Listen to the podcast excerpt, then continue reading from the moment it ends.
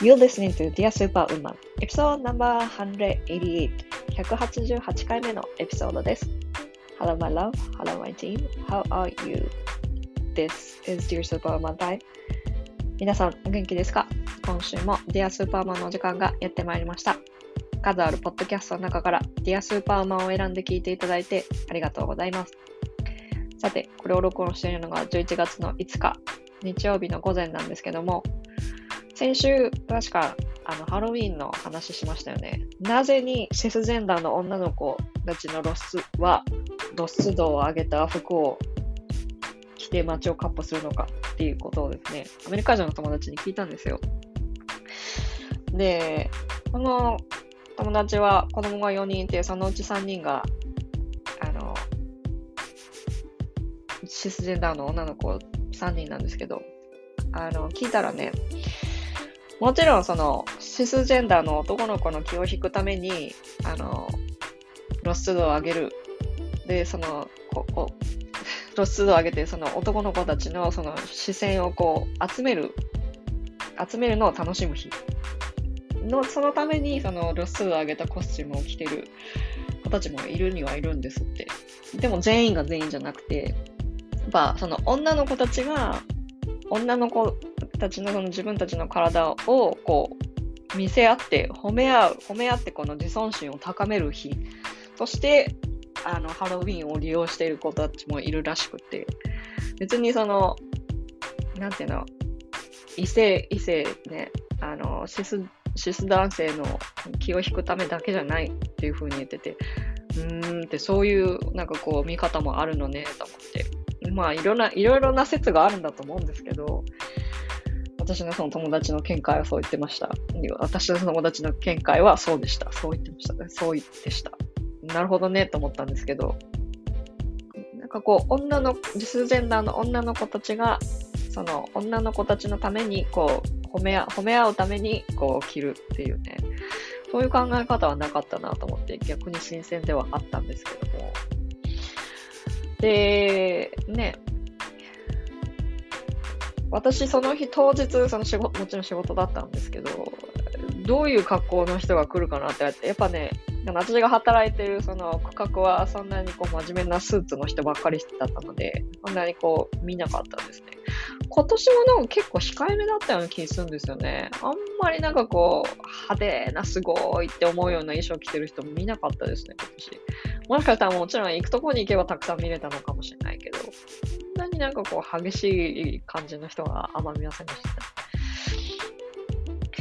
さて、で、今週のゲストは、私のロールモデルの一人でもある佐久間由美子さんです。で、佐久間由美子さんはニューヨークに住んでいるっていうことで、佐久間由美子さんのことご自身を知るためにですね、なんかいろいろね、掘り葉掘り聞いたんですけど、由美子さんがこう、大変、こう、詳しくいろいろ答えてくださる、真摯に答えてくださるので、あの、1時間半ちょっとになったので、前編と後編を、に分けています。で、ね、あの、アメリカのこうことわざみたいなので、その、never meet your heroes っていう言葉があって、それはどういう意味かっていうと、自分のヒーローに個人的に会ったらダメっていう意味なんですけど、なんでかっていうと、その、やっぱり自分がこう、ヒーローとして崇めてる人っていうか、ヒーローとして尊敬してる人っていうのをこうテレビで見たり、メディアで見たりとかしてて、その、期待値が高まってるから、実際に会ってみると、そうでもなかったっていう、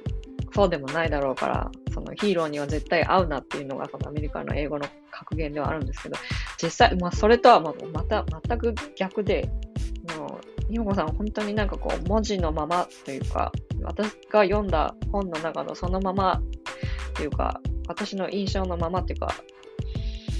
すごいこう、真摯で一つ一つの質問にすごい丁寧に答えてくださって、で、もう本当にありがたく思ってるんですよね。で、わざわざ時間を割いて、あの、私のポッドキャストに出てくださったっていうことが、もうすっごい嬉しくて。で、私も、あの、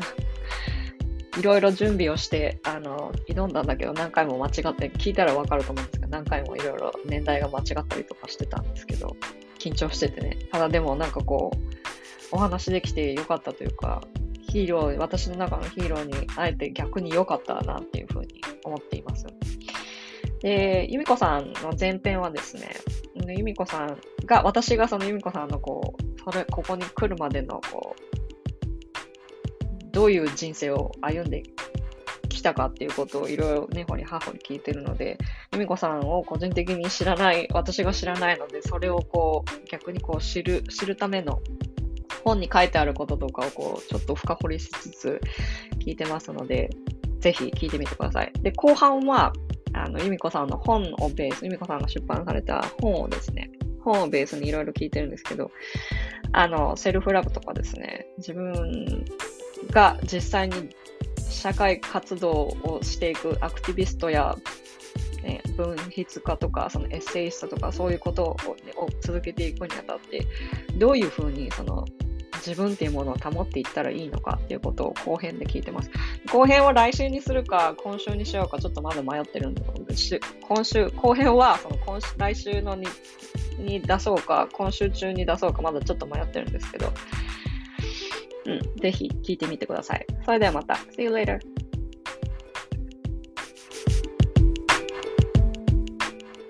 今日はですね、私のロールモデルの一人である、あの、佐久間由美子さんをお呼びしました。もうすごいで、そこロールモデルなのに、おとついぐらいから本を読み始めて、あの、途中までしか読んでなくて、本当すいませんっていう感じなんですけど、今日はよろしくお願いします、由美子さ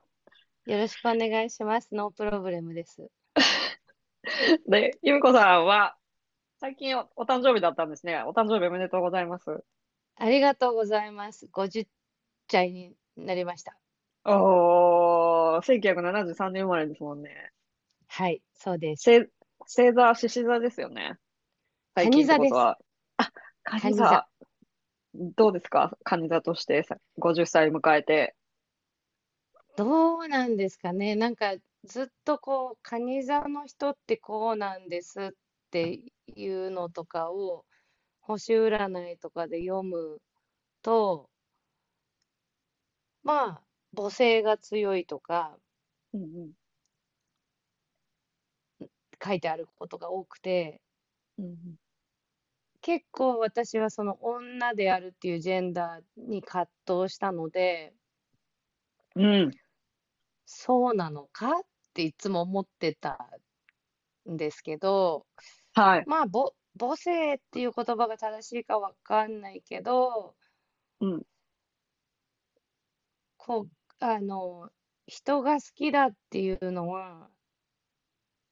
年を取って、まあ多分、そうだな、30代、40代とか、徐々に、あ、自分はやっぱり人が好きなんだなとか、思うようになって、まあ、子供の時はすごく社交的じゃなかったので、だんだんこう、その言われる蟹座特性みたいなことに近づいてきたのかなっていう感じはするんですけど、そのなんか、年齢ってやっぱり単なる数字だって思いたい部分もあって、こう、日本だとなんていうのかな、あの、年がいもないとかね、年相応とか、年らしくみたいなことを言われることがあって、そういうのは抵抗して生きていきたいって思ってきたんだけれども、50になった時に、まあ、多分もうちょっと前からそうだった。これまでよりこれからの方が短いんだなって思ったら、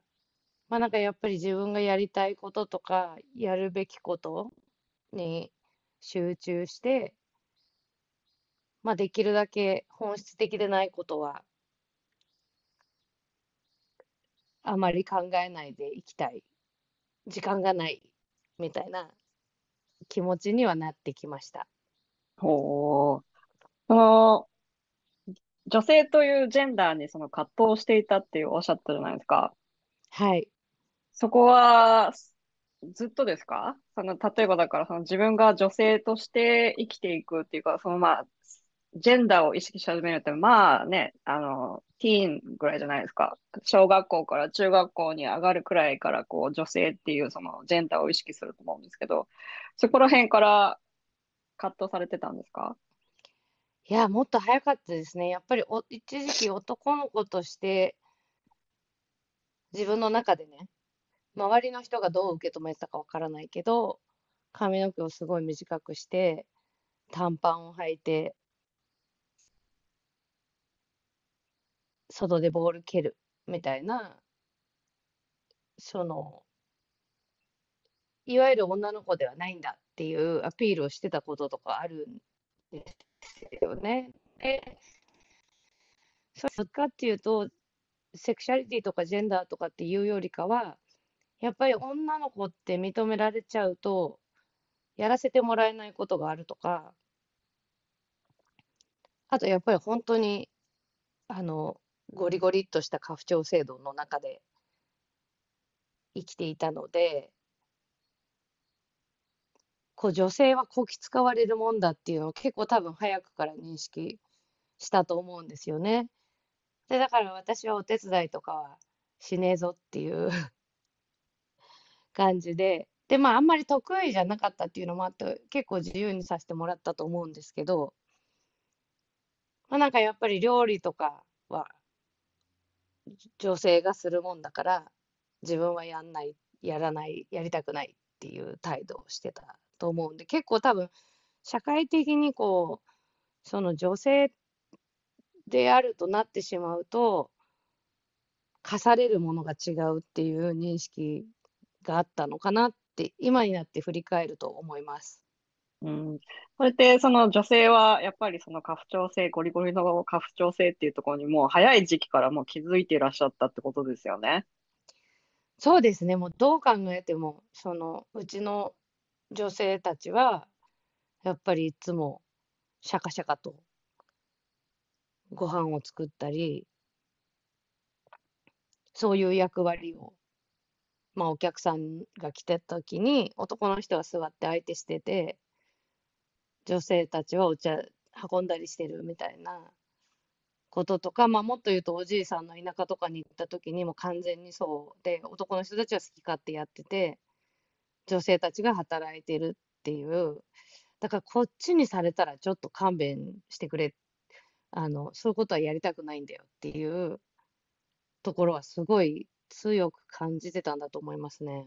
うん、私もそういうところがあって、ただ私は、ただ私は男として振る舞うことによって、お母さん側にいなかったんですよ。おと、私は弟がいるんですけど、弟、弟とお父さんと一緒にいることで、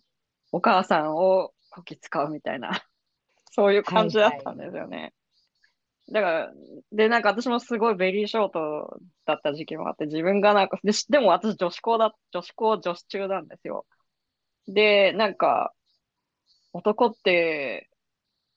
得だよねっていうのは、で、そういう意識とかっていうのがあんまりなかったんですよね。だけど、なんかもう勝手になんかもう無意識の中に男の方が楽っていう考えはやっぱり私の中にもありましたね。うん、あの私の場合は小学校1年生から女子校にあの入っちゃったんですね。でえもう入った時から割と間違ったとこに来てしまったっていうか間違ったところに入れられてしまったみたいなところはあったんだけれどもまあそこそこの順応性はあったのかな。なんか、なんだろう、こう女性しかいない社会っていうのは、これまた、まあその中でこう、こう、あの、格好つきですけど、男の子っぽい子たちとか、ー、うん、運動が好きな子たちっていうのが、こう、その女性しかいない社会の中で、こうできていくから、まあなんか、不思議な感覚ですよね。未だにちょっと、その辺は解体しきれてない感じがありますね。私もしきれてないですね。私もしきれてないです。私は中高でいじめにあったんですよ。女子校ならではの。今となっては、やっぱりその、いじめの体験っていうのは、こ記憶の中にこう隔離された場所にはあるんだけども、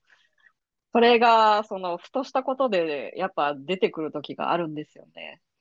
なんか、トラウマとかではないんだけど、なんか、すごいこう思考、短絡的な思考回路として現れてきたりとかすることあるんですよ。やっぱ、いじめられたっていうことで。人に嫌われたくないっていうのがやっぱすごいあって。で、やっぱ、それはそれでやっぱなんかその、場所場所で出てくるもんでずっとあるものではないんですけど、なんかそういうのはありますね。ね、なんかあの、私も最近子供向けの本を書いてて、うん。で、まあ自分の子供の頃のこととか思い出すんですよね。で、私はもう最初から結構先生たちとうまくやれなくて、うんそれが多分原因でこういじめっ子からのいじめが多分免除されたみたいなところがあって、ただ私は私先生たちとの戦争みたいなのをやってて、でも見えるじゃないですか、いじめが行われてるっていうことが。で、本当に子供心にどうしてこんなに残酷になれるんだろうかとか、すごく不思議だったし、納得のいかない気持ちとかもあって、で、なんか多分ちょっと私は怖いって一部には思われたかもしれないし、なんだろうな。そこのなんかこう弱みみたいな、つけ込まれるようなものはなかったのかもしれないんだけれども、でもなんか自分がこう、そんないじめとかするんじゃねえぞって言いに行ったら、自分にも向かってくるみたいな恐怖心もありつつ、やっぱこう、それってひどいよねっていう態度とかはこう頑張って見せたりとかしてたんですけど、うんうんうん。うん、でも、いまだにやっぱりあの時いじめられてた子たちはどうしてるかなっていうのは考えたりしますね。うーん。そうね、やっぱやっぱり、うん、周りにもいるしね、いじめられてたっていう友達。うん。やっぱあれですね。その、いじめられたっていう経験はやっぱ残るんですよ。いじめた側はやっぱ覚えてないんですよね。覚えてないんで、だ。そう、大体覚えてないです。言ったこととかも、そんなこと言ったんだ、ごめんねぐらいな感じだったですね。うん、そういうのありまあ、ますよね。うん、そうあります。うでこ、ん。なんかその、その女子、女子校の中で、やっぱりその、なんて言うんだろう、その力、うん、まあパワーゲームというか、その力関係とか、その権力みたいなものに、やはりなんかこう、小さな頃から敏感であったような感覚がありますけれども、なんかご自身で自覚あります？その時の。そうですね。まあなんかすごく、これは多分ライターっていう職業のになったのと関係あると思うんですけれども、うん、やっぱりそういうことをすごく俯瞰で見てた部分はあって、もちろんそれは本当にそのいじめられた子、現実を生きてた子たちからしたらもう俯瞰とかふざけんなっていう感じだと思うんですけど、こう、先生のこととかも結構割と俯瞰で見てて、うん、うん、うん。すごく嫌なだったんですよね。なんかいろんな罰とかを毎日、毎毎日ではなかったのかもしれないけど、日常的にやらされてて、まあ、うん、立たされうん。たりとか、校長先生に謝りに行かされたりとか、あったあった。先生の隣に座らせられたりとか、いろいろあったけど、その、こう、先生たちの人生、まあちょっと傲慢なところもあったと思うから、その自分をにすごく辛く当たる先生とかのこととかも、この人たちは不幸な人で、幸せじゃないから、こういう子供に当たったりするんだみたいなことを考えてたから、結構すごいな。せた、ませてたんだと思う、ませてたんだと思います。うん、なんかその先生っていうやっぱ権力ですよね。その学校っていうそのね、そのインスティテューションというかその、そこ機関の中でその先生っていうのは絶対権力を持ってるわけだし、その父親、その家庭内でもその父親っていうのがその家父長制の中で今とはま、また違った別の別格のなんかこの権力みたいなものを男性が持ってるっていうところじゃないですか。でやっぱなんかだから小さい時からなんかその権力とかそういうなんかこう不正とか不公平とかっていうところに敏感だったんじゃないかなって今聞いてて思いましたね。それはね、すごく敏感だったんだと思うんですよね。結構社会的な子供だったし、まあ、本もすごく読んでたっていうこともあって、まあ、うん、私が好んで読んでた本って、うん、その戦争のことだったりとか、うん、まあ、不条理、世の中の不条理うん、がテーマになってるものとかだったんですよね。で、うん、そのすごくよく覚えてるのは、まあ、小学校ぐらいだったと思うんだけど、上野駅に、うん、うん、あの足がない方が、こう、いわゆる、まあ、これも格好つきですけど、物乞い的なことをしてて、で、まあ、戦争に行った人だとうん。いうことはすぐ分かって、で、戦争に行って足がないのに、この人が保護されてなくて、物乞いをしてるっていうのは、ものすごく不条理なことなんじゃないかっていうことを、国家は何をやってるんだって、す子ごいながらに、そう、思ったのをすごくよく覚えて、多分、自分の記憶に残ってるものの中で、そういうこう世の中の不条理みたいなものに気づいたのは多分一番最初はそれだったんじゃないかなと思います。うん、私、小学、小学校の頃ってその高学年になってもまだなんか原爆のことこととか、私の祖母はあの被爆者なんですね。うん、で、私も広島の病院で生まれたんですよ。まあその後すぐかな神奈川に引っ越したんですけど、なんかまあそういうことでもなんかぼんやりとしてて、その私なんかその小学生の頃になんかその権力だとか、やっぱりそのこ国のことだとか、そういう福祉だとか、そういうなんかこう、サポートシステムのことっていうのを最近真剣に考えるようになったのって、40代くらいからです。だからなんかすごいなと思って。だからなんか小さい頃から多分なんかこう、もうすでにあったんだろうなっていうのを私は今聞いててすごく思ったんですよね。そうですね、なんかね、学校とかで、まあ、うまくやれなかったりとか、まあ、こ子供の頃は地元の子と遊んだりとかしてたんだけど、やっぱり私立の学校に行ってるから、だんだん煙たがられて遊んでもらえなくなったりするんですよ。で、なんか、そうなん、そういうのあったんですよね。なんかこう、えあと男女って言われたりとかして、子供の時は無邪気に遊んでたのに、小学校高学年ぐらいからかな、だんだんこう、その自分が友達だと思ってた子たちと距離ができたりとかして、で、まあ図書館が、あの、まあ好きだったっていうか、まあ逃げ込んでたっていうか、投資してたのかよくわかんないけど、で、うん本をね、うんとにかく片っ端から読んでたんですよ。うん、本当タイトルだけとかで。で、うん、その、これもすごい不思議だなと思うんだけれども、いわゆるこう、その、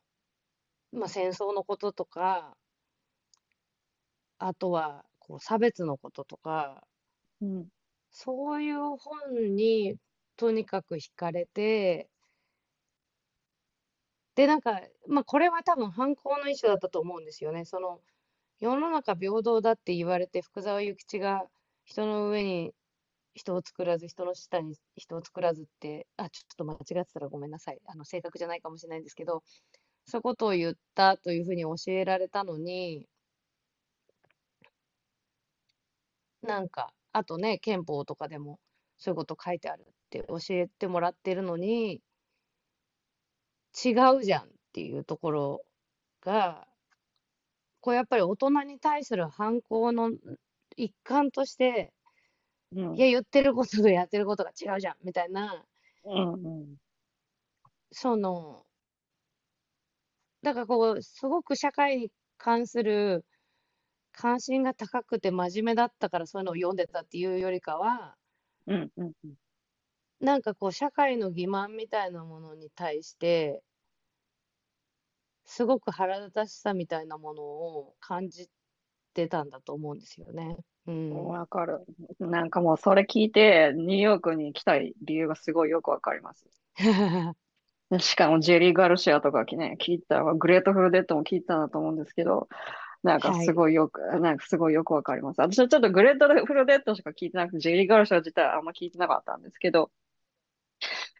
その、まあちょっとそこから話がちょっとずれてしまうんですけど、ちょっとワープしますね。タイ、タイムライン、タイムラインをちょっとワープしはい。ます。で、小してく学校から。まあ、小学校からそういう、その、まあ、ね、社会の欺瞞とか大人の嘘みたいな、その社会の嘘みたいなものにこう、反抗心を抱きつつ、で、そこらへん、い、いつ頃かはちょっと、あの、読んで、本を読読んでもちょっとわかんなかったんですけど、いつ頃ぐらいからそのアメリカっていうものにこう、なんとなくのこの憧れみたいなものが出てきたんですうかん。あのね、えっと、多分、小学校の終わりか中学の頭だったか、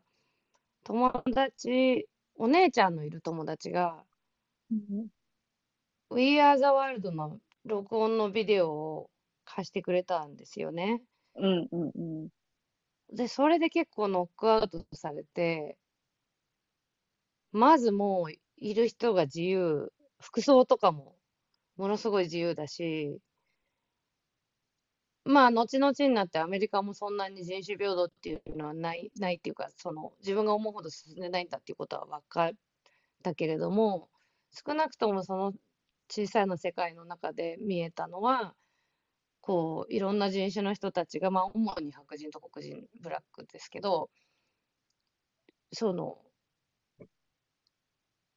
こう、一緒にやっていて、プロデューサーとかは、クインシー・ジョーズって、あの、ブラックの人だったりとか、もう歌い方とかも人によって全然違うし、なんじゃこりゃってなって、もう出てくる人の一人一人をのレコードを聞いたり、探したり、まあ、音楽雑誌を読んだりして勉強しするようになったっていうのが多分アメリカに対する憧れの最初の一歩だったような気がします。おー。うん。そこから、その、じゃあ小学校からまあ中学校ぐらいに上がるくらいっていうことは、まあ、1987年とか、We Are the World って86だか87とか、80年代後半戦辺です。ですうん。よね。はい。で、あそこでなんとなくのその、アメリカって自由なんだみたいなところだったと思うんですけど、そこから、あの、スタンフォード大学に短期留学されるじゃないですか。その大学にはいはい。行ってる最はい。中に。で、そこまではの間をちょっと埋めてもらってもいいですか？そこまでは、まあなんかその、洋楽にもすごい夢中になって、まあどっちかっていうと音楽で、その後まあ映画とかも、あの、好きになっていくんですけど、うんうん。おじさんが紙工場で働いてて、はい。紙をどさっともらったりとかして、はい。で、まあなんか最初は切ったりとかして、切ってなんかこう立体にできないかとかいろいろやってたんだけど、ペラペラだし、うんで、絵とかを描いたりとかしてるうちに、なんかこう音楽雑誌をすごい読み込んでたから、自分のう同人ん。誌みたいのを作るようになって、へえ。で、まあ周りにもそういうなんかこう、サッカーのやつとか、なんか同人誌的なことを、あの、やってる子たちがいた、いたりとかして、まあ私は私みたいな感じだったんですけど、はい。まあなんか絵とか描いて、文章をつけて、この聴いたアルバムの感想とか書いて、自分雑誌みたいなの作ってたのが中学生くらいで、はい。で、まあでも高校生になったら結構なんつうか荒れちゃうんですよね、私ね。で、まあそええれはなんかちょっと、ひそう、あれ、引っ越し、ちょっと遠くに引っ越されちゃったりとかして、まあ親に対する反発と、まあ東京で友達、あ、あの、都心の、まあ、いわゆる、これも格好つきですけど、悪い子たちとつるんだりするようになって、で、まあ、そういう子たちの方が音楽の話とかめっちゃ知ってるから、うんうんうん。で、まあ、あの、まあ、全然自分は悪いことしてるっていう意識はなかったんだけど、まあ、世の中的には荒れ、荒れてるって、だから門限ちゃんと守らないとか、そういう感じになってて、で、まあ、まあ、あの、でもまあ、なんとか高校卒業して、で、大学も、あの、本来だったら全然入れないとかったと思うんですけど、なんか、あの、内申とかすごい悪くて、で、でもまあ、ギリギリ入れちゃったんですよね。それはすっごい運が強かったんだと思うんですけど、で、大学入って、でもまあ、大学入ったら入ったで、なんか、全然、なんつう、サークル活動とかも全然興味持てないし、うん。なんかみんなこれをやりたくてそんな勉強したんかって思って、うんその時も結構ふてくされてて、でも、あの、大学1年生の終わりぐらいに、あ、もう1年、それでなんかまあ、学大学でもなんか、あの、大、私服にな、ようやく私服になったと思ったのに、なんかドイツ語の先生に、そんな格好で学校に来るんだったら、来んなみたいな感じで怒られたりとかして、ええ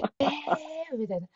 で、まあ1年生の時は本当ちゃんと全然、本当親にごめんなさいって感じなんですけど、行けなくて、で、あとね、あ、そうそう、あのね、自殺、飛び降り自殺を目撃しちゃったんですよ。Oh で no. もそれはいつ、いつですか？こう、そう、それはね、1年生の中間試験の頃だったんですけど、うんうんでも結構それで、本当もうずっとファミコンやってるみたいな。家を出ずにずっとファミコンやってて、うん。なんか、もうどうでもいいわっていう感じにいろんなことがなってうん、て、でもなんか大学1年生の終わりにちょっと病気になったんですよね。うん、で、ただ寝てろみたいな。あの、まあなんか、肝機能低下みたいなやつだったんですけど、うん、まあ、入院するほどでもないけど、ただ家で寝てて、もう何にもしたらダメですみたいな感じで、ただ寝てる時に、これは本当に自分は何のために生まれてきたんだろうかとか、アメリカ行きたいって思ってたよなとか、うん、あの、いろいろ考えて、で、もう一回学校行こうと思って、あの、いや、一回嫌になっちゃったけど、もう一回学校行こうと思って、大学2うん、年生の、まあギリギリで大学1年生も進級できたんで、うん、2年生の行った日に、うん、あの、ちょっといつもと違う方になんか用事があって行ったら、うん、なんか全然人目に触れなさそうなところに、そのスタンフォード大学短期留学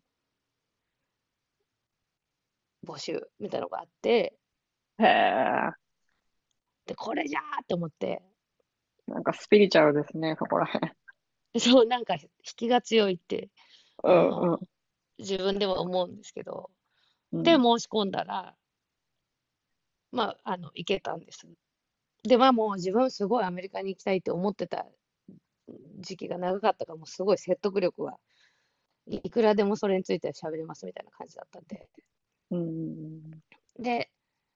うまくそれに行けることができて、で、それにもう本当救ってもらったっていう感じだったんですけど、そのプログラムすごい良くて、それこそ、その、路上生活者の人たちのシェルターでお給仕するとか、へ英語とか全え、然喋れないんですよ、こっちは。全然喋れないんだけど、とか、あと、えっと、サンフランシスコの、その、えー非異性愛の人たちが通える教会とかほー、に見学に行ったりとか、あと、人種差別のワークショップに出たりとか、すごいですね。いいですね、そすれ。ごい、すごいプログレッシブでした。なんか、うんその働くお母さんたちの話を聞くとか、うん、米軍に行って広報官に質問するとか、行きたい、それ。そう、行きたい。本当にすごいね、今思う、今考えても、ものすごいいいプログラムで、まあその時にジェリー・ガルシアの、ジェリー・ガルシアバンドのライブに行ったのもその時なんですけど、あ、はいはい。あと、あの、えっと、カリフォルニア大学バークレー校に、はい。ああの、連れてってもらったんですけど、はい。その時にネイキッドガイっていう人がいて、うん。ネイキッドガイは学費値上げに抗議をして、裸で学校行ってて、まあ、あの、いわゆるこう、あの、男性器のところは隠してるんだけど、それがその人の抗議だと。で、まずそれも、えー学費値上げに抗議していいっていうこと自体も、まあちょっと学生運動の、日本の学生運動のこ歴史とかもかじってたから、うんそうか、そうい、そうだよな、みたいになって。でも、私たち90年代だし、バブル期とかも通ってるし、そのなんか、値段が上がることに対して、こう、その、身を挺してって言ったらあれだけど、怒っていいとか、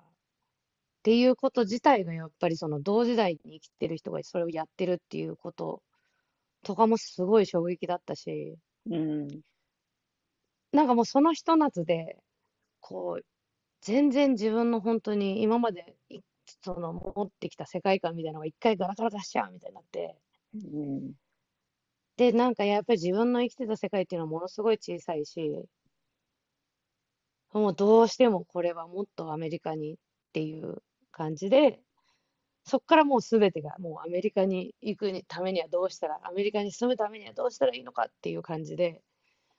っていう感じでした。すっごい長くなっちゃったけど、答えが。いや、いや、すごいです。てか、そこでそのね、スタンフォードのその短期留学に大学1年生とかに行かれて、で、そこからその正規のその留学されるんですよね。一応その日本、その短期留学を終えて、日本の大学に帰って、で、そこからあの卒業して、イェールの大学院に行かれたんですか？そうですはい。そうです。まあ、その後、なんか、えっと、UC アーバインって、あの、いカリフォルニア大学アーバイン校で、ひと夏もう一回、本当に自分は大学に行けるのか、みたいなので、その、いわゆる語学学校じゃない大学授業を取ってみるとか、そういうのもやったりしたんですけど、まあ、基本的うんにそうですね。うん。すごいですよね。で、それでその後、その1996年に念願かなって、とうとうその渡米されるわけじゃないですか。で、イェール大はい学修士、修士卒業されて、で、そこから、で、あの、また一回に日本に帰られて、で、そこから、えっと、ニュニューヨークにいらっしゃったんですか？帰ってない ?1996 です。年に。帰あ、そのま。まじゃあずっとイェールの後に。はい。そうなんです。なんか、まあこれもいろいろあって、まあその大学に、そのスタンフォード行った後に、えっと、アメリカ政治のゼミに入るんですけど、うんその時のあの先生が、まあとにかく、なんていうかな、私の人生の中で、あの先生っていう職業の中で私によくしてくれたもう2人目ぐらいの感じの人で、その人に応応援してもらってっていうか、すごいエンカレッジしてもらって大学院行くんですけど、で、まあその時は本当になんか、あわよくば、あ、これもね、先生に、あの、久保文明先生って今、あの、防衛大学の学長な、おなり、おなりになられたんですけど、うんうん。久保先生になんかゼミの一番最初のなんか、うその、歓迎会、新入生歓迎会見た時に、先生なんで先生になったんですかって聞いたら、あの、僕は自由人になりたくてって。言って、あーってなって、俺もって、俺もそれになりたいってなって、で、なんか研究者になりたいって思ったんですよね。で、下手し、まあ、あわよくば研究者って思ったんですけど、ええ。まあ、なんかイェールにまたうっかり、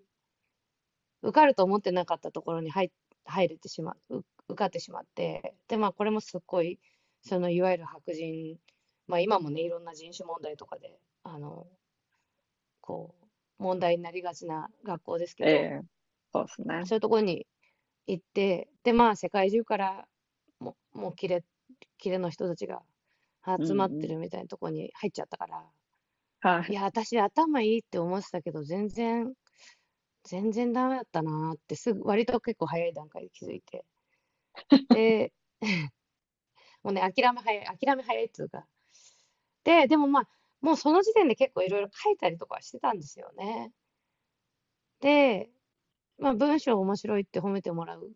こととかもあって、で、まあなんか調べ物とかはとにかく好きだし、なんか研究者はちょっとなれないかもだけど、なんかメディアの仕事とかだったらできるんじゃないかなって思って、うんうん。で、なんか、あのーこれも BBC の東京支局でインターンさせてもらったりとか、夏休みとかに。うんうんうんまそういうこう流れで、で、あのちょうどたまたまこれも本当にありがとう、もうね、だからそういうこう、うーんって思ってる時に、こう、なんか、ちょうどいい感じの話が、と出会うみたいなことが多くて、あの、うんうん本当神様ありがとうなんですけど、神様じゃないかもしれないんですけど、えっと、某新聞社のニューヨーク支局で、えー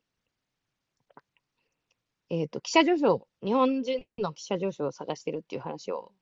父が聞いて、小耳に挟んできて、ええ。で、紹介してもらって面接とか受けてっていう感じだったんですけど、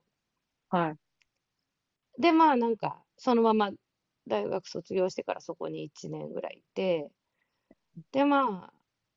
えーっと、その次は、あの、まあこれも結構本当に男性しかいないきついげ現場、まあ現場の仕事はすごい好きなんですけど、まあ結構、その、自分が女性での見かけだっていうこととかもこれはきついなと思ったりとかして、で、まあなんかその後アメリカの中小企業の出版社が日本のプロジェクトやってるっていうんで、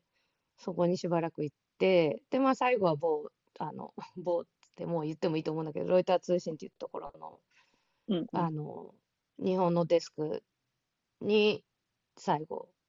911の頃とか2年ぐらいいて、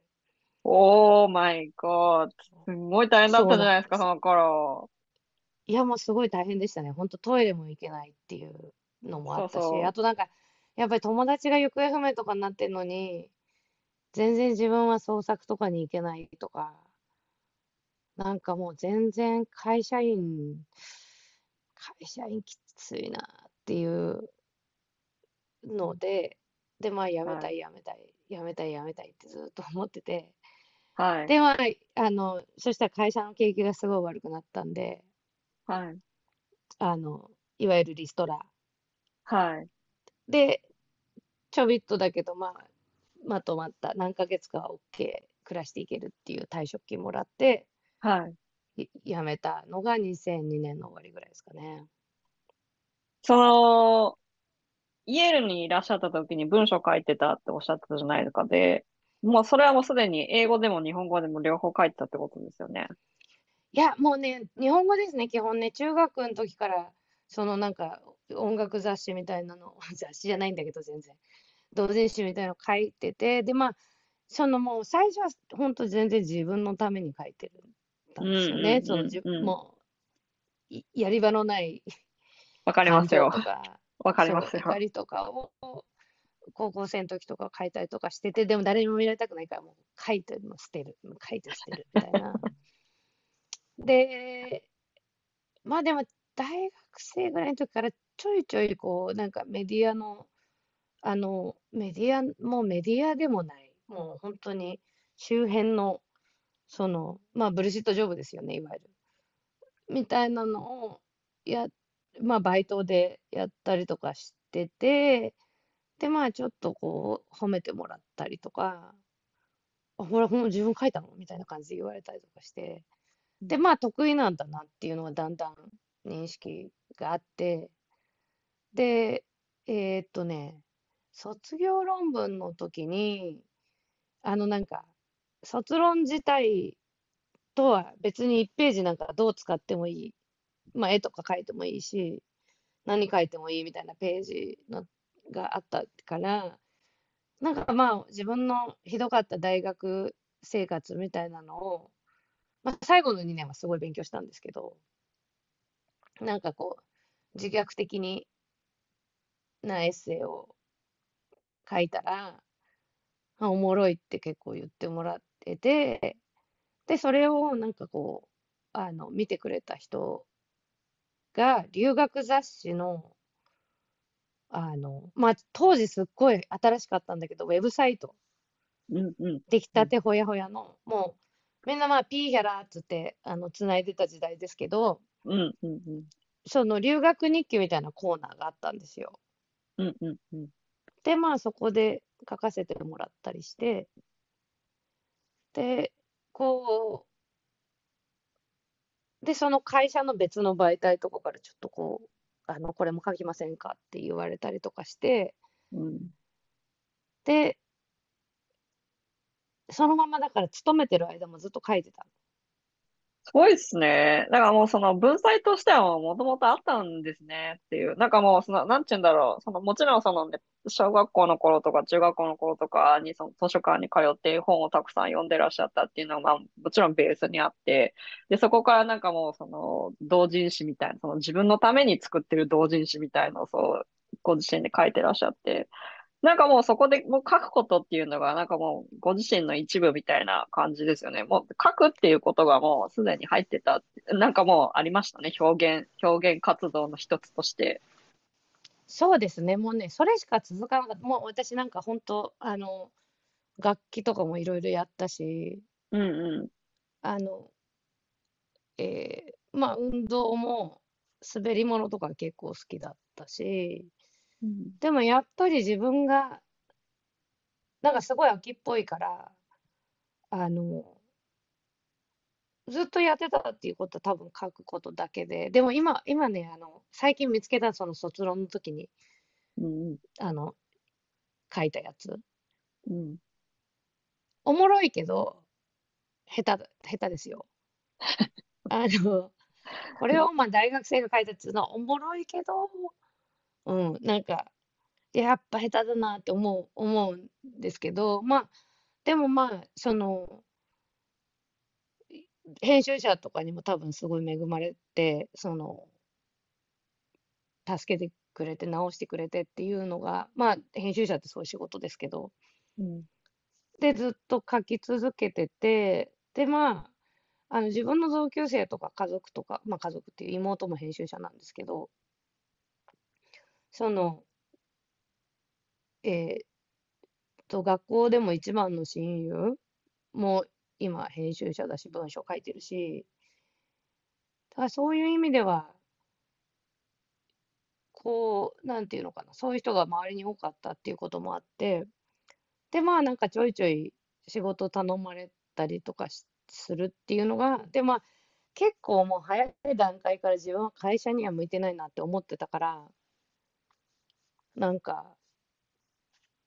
その、このちっちゃい原稿料の積み重ねが、まあ月給超えるっていうのはその時点では多分無理だって思ってたけど、まあ限りなくそれに近い状態になったらやめようって思ってた。うーん。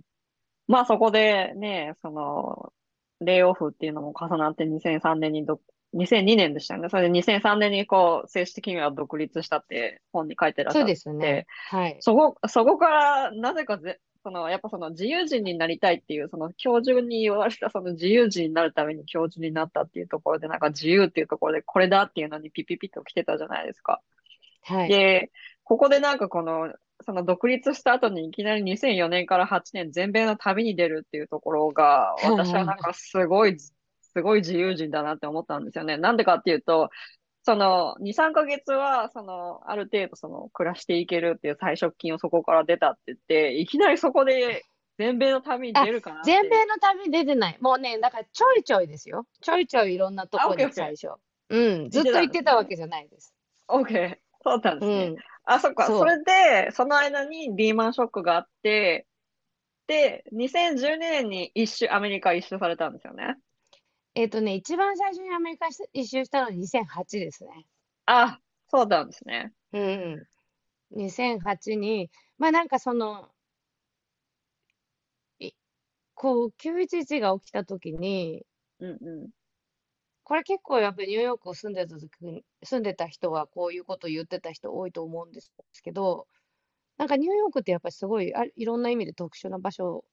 で、それがなんか911が起きたことで、やっぱりここもアメリカなんだと。うーん。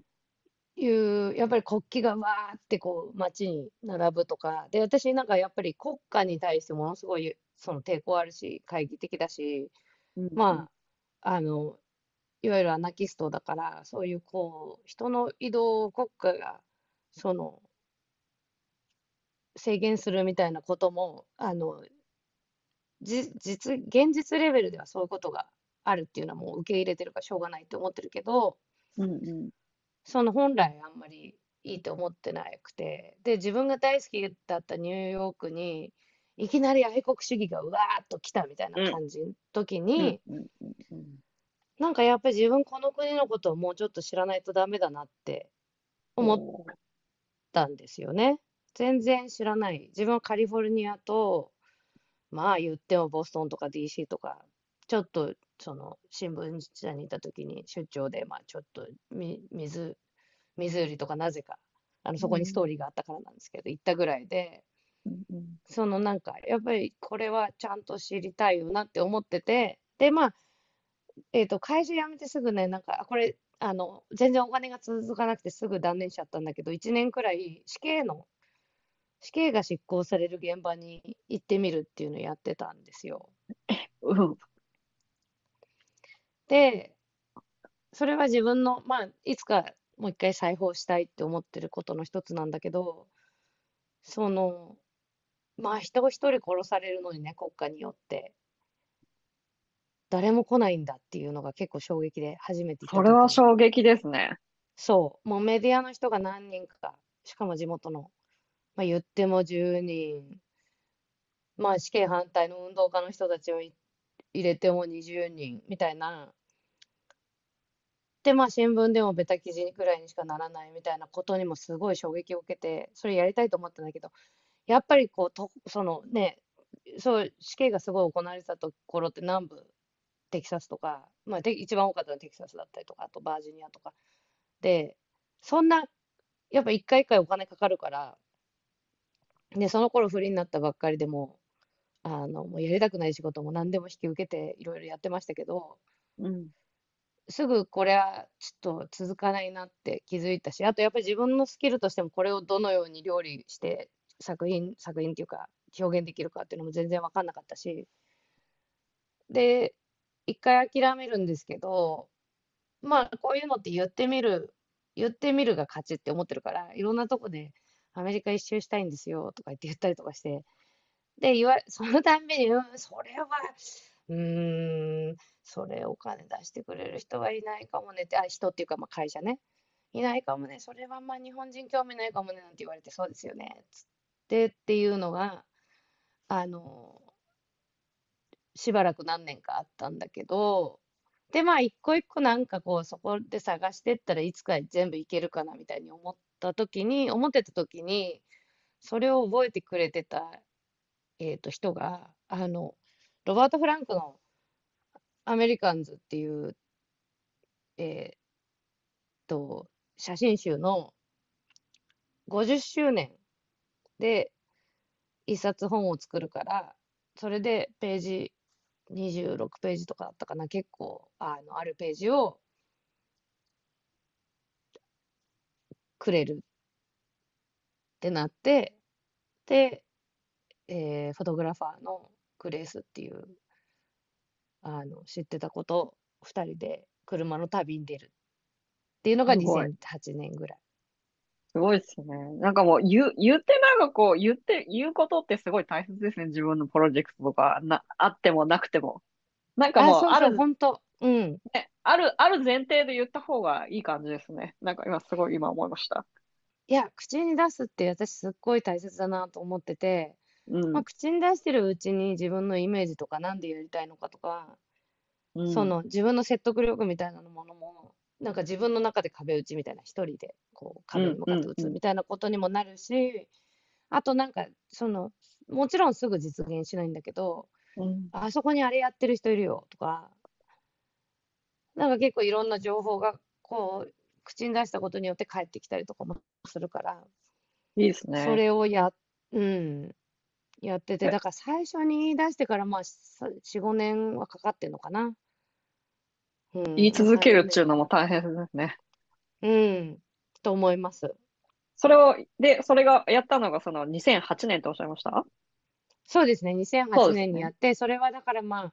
大きなリーマンショックの前は、リーマンショックの前？それやってる時にリーマンショックが起きたの。おー、すごいタイミングですね。すごいタイミングでした。もうね、結構劇的だったのは、その、あーって北から回ってって、カリフォルニア降りてテキサスの、あの、国境のところまで行こうと思って、うんで、そしたらハリケーンが来たんですよ。うん。うん。アイクだったかな？ちょっと名前覚えてないんですけど、で、もう危ないから国境の、まあ、そばにい会いに行こうと思ってた人から、クールな、今日は来ない方がいいって言われて、うんうん。で、ちょっと本当にもうすっごい雨降ってるし、路上の、あの路肩に車寄せて、どうするとかって言ってる時に、ラジオでリーマンブラザーズが破綻したっていう、オーマイガー。そう、すごい劇的だった。で、うわ、こりゃ、こんな遠くの、で、これ聞いてて、すっごい遠くの話みたいに聞こ聞こえるんだけど、これはでもこういうとこにも影響とかを及ぼすレベルの話よねって思ったりとかして。うん。だからそれはすごいよく覚えてますね。で、その時のやっぱり関心としては、その、アメリカは、ブラックの若い政治家を大統領にする気があるのかどうかっていうのを自分たちでやっぱり体感してみたかったし、ちゃんとこういろんなところで保守州とかでもいろんな人の話聞いて、どう思うかっていう、その、たとか、あとやっぱり政治との距離感とか、人にとってどれぐらい政治が大切なものなのかとか、そういうのをやったんですけど、で、まあ、それを一回、その雑誌で2008年にやって、もう一回2012年にもう一回行こうっつってやって、うんうんうん。で、2016年はグレースっていうその相方が、うん。あの、妊娠してて行かなかったんだけど、それがうん。ヒラリーのが大統領になれなかった年で、うんうん。で、まあ、だからその2016年に、あの、あ妊娠してたんじゃないのかな、生まれたばっかりだったのかな？でもなんか、頑張ればいけるみたいなことを彼女が言ってて、いや、それはやっぱり難しいんじゃないとかって言ってた時に、なんかまあ現実問題としてどう、その今回はそこまで盛り上がらないだろうから、まあ無理しなくてもいいんじゃないみたいな感じになったんですよね。で、金銭的にも2回目からは、2回目は自分たちで払ってるし、まあ、結構かかるんですよ、お金。かかりますよ。かかりますよ。一周だって。めちゃくちゃかかりますよ。で、その間、あんまりね、別の仕事とかもできないから、うん。なんか、まあ、今回はじゃあ、で、体力的にも結構しんどいし、どこ泊時まったんですか？かかる。どこ泊まってたんですか？モーテルとか？まあかあの、モーテルみたいなところに泊まるか、友達ん家とか泊まるか、キャンプ。キャンプ。二人で。そりゃ疲れ、そりゃ疲れますよ。そう。で、夕暮れ時までに、その目的地まで行ける日はキャンプ。みたいな感じ。いや、よくやるね。いや、思っちゃめっちゃったんですけど。楽しいんですけどね。めっちゃ楽しいけど、まあ、女二人だし、まあ、怖い緊張ね。感はそれなりにあるし、やっぱ、しかも、その、グレース・フィリピノで、で、私、もう見るからにアジア人で、みたいなこととかも、あの、やっぱ周りの人とかめっちゃ心配されるし、されるよ。うん、そうそう。で、それ以来やってないんですけどね。で、今だったらちょっとできないねっていう感じは、政治的な状況的にも。そうですうね。ん。で、2016年にそう、それをまあやって、まあグレーさんがいない中も、とりあえずその、一回やったわけじゃないですか。で、その、まあ間あ、にやってないやってない。2012年は2人でやって、で2016はやらなかった。やらなかったんだ。うん。OK、OK。そしたらじゃあ、その、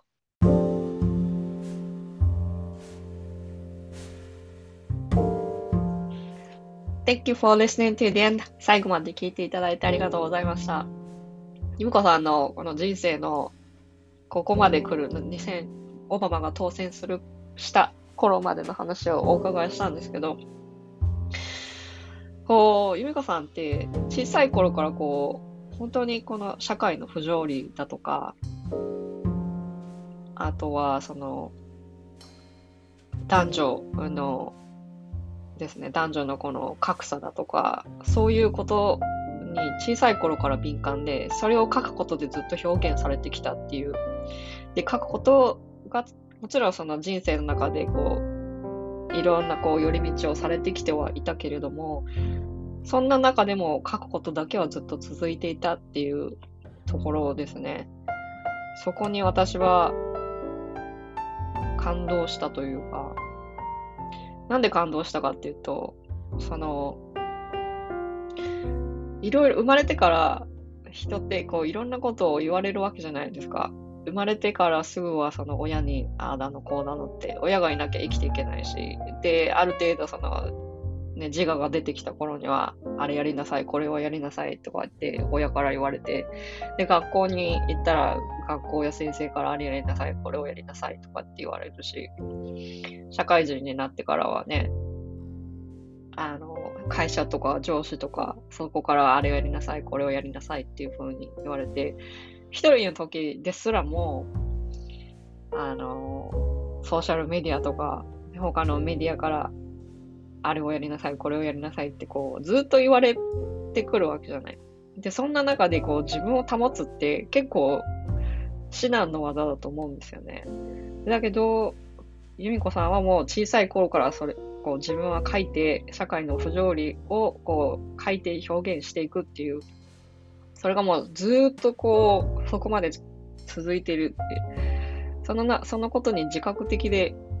あったっていうところもですね、すごいかっこいいなと思ったんですよね。ねえ、だからそのソーシャルメディアとか、特にインスタグラムとか見てると、これをやれば近道で、これをやればすぐにこうな、幸せが訪れますとか、これをやらないとあなたは不幸ですみたいな、白か黒かの世界っていうのがすごい多いわけじゃないですか。で、そんなところでグレーゾーン、自分だけのグレーゾーンをこう、守っていくっていうのね、っていうね、